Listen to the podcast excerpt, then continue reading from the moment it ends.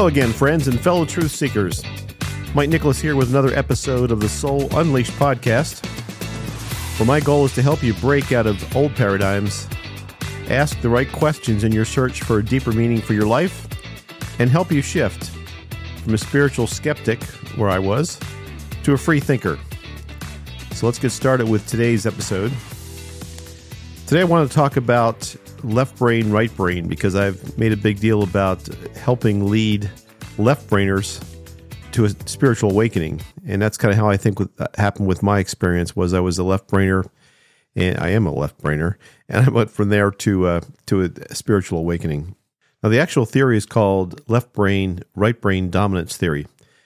And for all of you eggheads out there, if you'll bear with me here, according to this theory, the left side of the brain is considered to be adept at tasks which are considered logical, rational, calculating.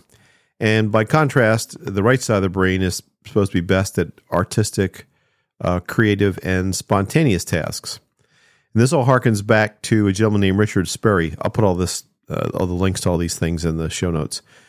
Harkens back to Richard Sperry, and he was a 20th century neuroscientist, and he made, made numerous contributions to the understanding of the twin halves of the brain. Now, I'll tell you right up front, many of you already know this, there's a lot of discussion about the validity of this theory, but there's no discussion about the fact that the brain's divided into two halves. So there's a right brain and a left brain half. And Sperry conducted his research was done in 1967, I think is when he published it. But he conducted investigations on split brain patients many of those who lacked the normal connections between the two halves, and so he was able to see what folks that had the uh, the right brain operating properly were able to do versus the left brain folks. He also studied a bunch of uh, animal subjects doing the same thing. So what I'm just going to cover here is a very brief synopsis of some of the things that he detailed were important with left brain, right brain. In terms of speech, for example, he revealed that the left side of the brain contains critical modules for producing sentences, but that the right side of the brain retains language capabilities such as understanding the social context of speech or the social context of those sentences. There's no doubt, however, that uh, science has pro- proven that the right side of the brain controls the left side of our body, and that the left side of the brain controls the right side of our body. So, a lot of left handed people, for example, are often thought to be creative artists, uh, musicians, and uh, my granddaughter, for example, is left uh, left-handed, and she exhibits amazing creativity and control of her left-hand side of her body. Like with all of us, comes from the right hemisphere of the brain. But in t- terms of some of the differences between the two, so the left hemisphere, for example, is responsible for logical thinking, left brain, whereas the right brain is responsible or focused on intuition. The left brain is focused on analysis the right hemisphere is focused on nonverbal communication or nonverbal information. Left brain is responsible for language skills, but the right brain is responsible for understanding the spatial orientation or the context of all that. Left hemisphere controls speech, but the right controls the synthesis or how we put the pieces together. So, and this goes on and on. You know, left brain controls reading and writing, but the right side is responsible for imagination, musical ability, creative ability, uh, etc. But no doubt, again, that the left brain controls the right side of the body, right brain controls left side of the body.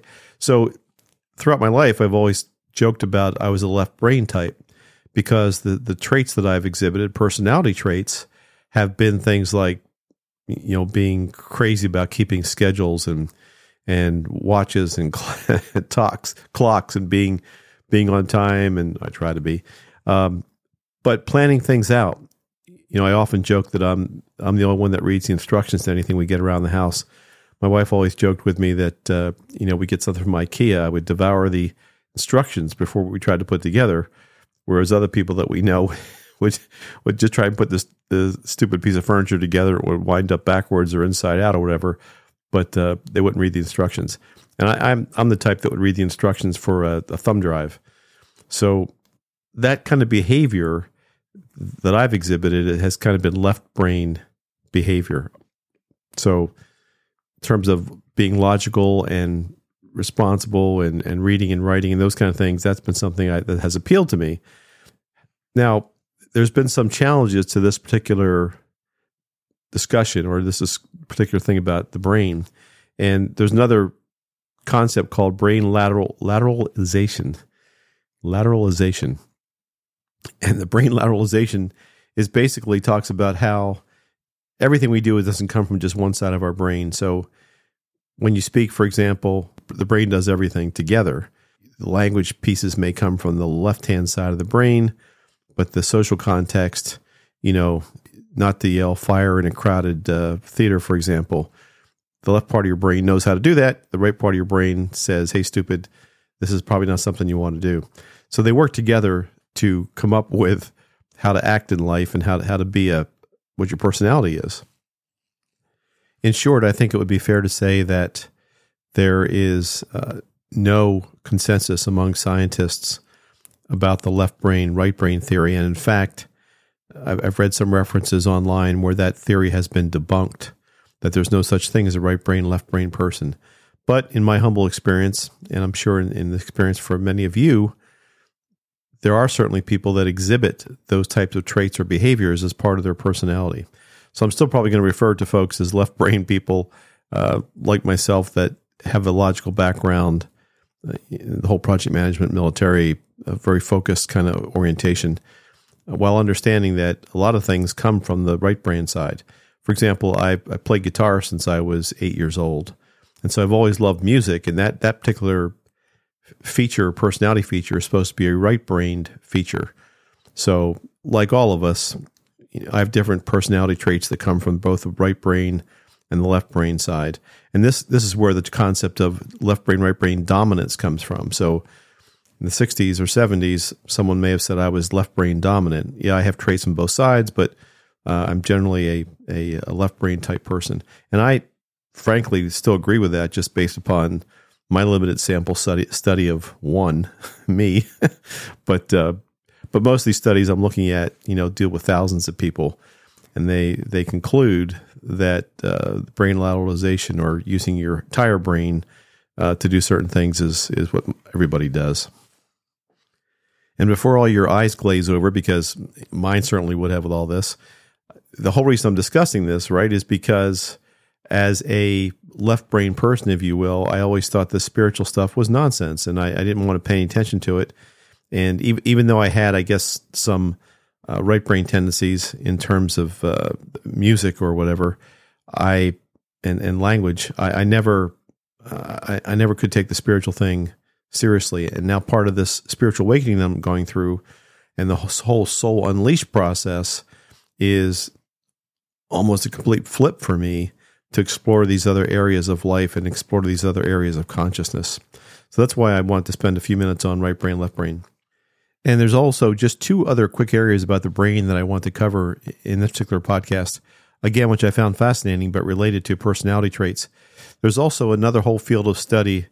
I, I don't remember what the heck it's called. But anyway, they study the brain structure and how the brain structure relates to personality.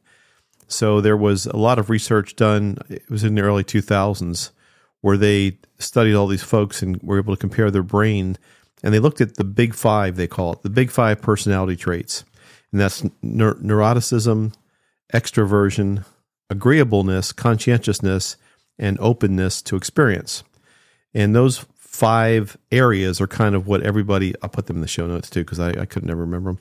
Um, those five areas are kind of what everybody agrees as the the big five personality traits. And there was a lot of excitement as late as 2017 was the latest paper I found on this, where people agreed that yes, there is differences where they could look at somebody's brain structure. It has to do with stuff that I wouldn't even pretend to, to talk about or explain on a podcast, but it has to do with the way they could look at the brain and the structure, uh, the way it's formed, and some other uh, brainy things that that yes, this person uh, would be tend to be more of an extrovert, or this person would tend to be more conscientiousness or more or less agreeable. They said they could do that based upon the way the brain looks.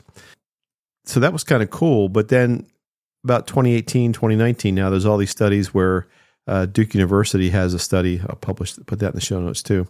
And Duke's study was like the largest done, uh, over thousand people and they concluded there is no relationship between brain structure, and personality.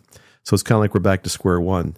And I kind of start to believe with all this jazz that, you know, here it is 20, what is it now? 2023? 2023, we believe that there may be no left brain, right brain dominance, and that maybe our brain structure has nothing to do with our personality traits. And pretty much here in the age of science, we still know what the heck's going on with the brain and still trying to figure it out. The second uh, or last thing I want to talk about real quick is this concept of consciousness. And this is a absolutely fascinating area for me because there are two schools of thought. One is that our consciousness, our our brain, the processes in our brain, the neuro, neurons firing and the chemical processes are what produce our consciousness, and what produces who we are. And that's kind of the physical way of looking at consciousness. And then there's another whole school of thought that basically says that consciousness comes from some other place, some other dimension, and it is implanted in our brain, but it's not caused by our brain function. Two very diametrically opposed schools of thought.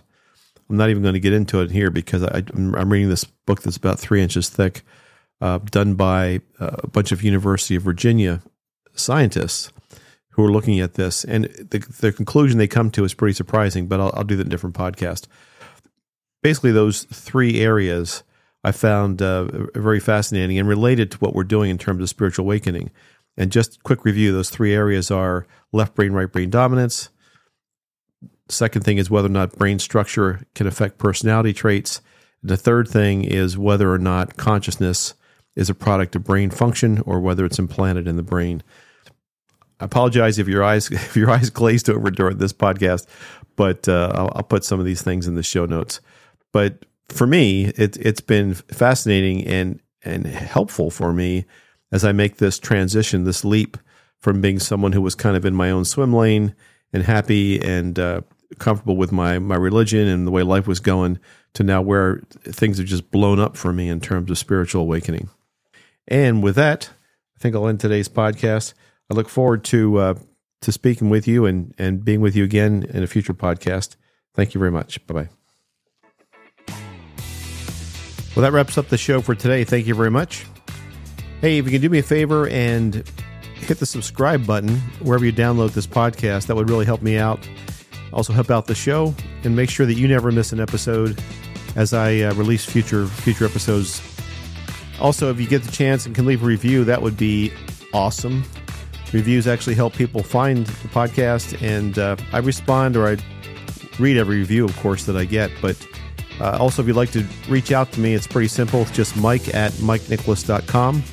Again, my website hopefully will go up here pretty quick. But mike at mikenicholas.com.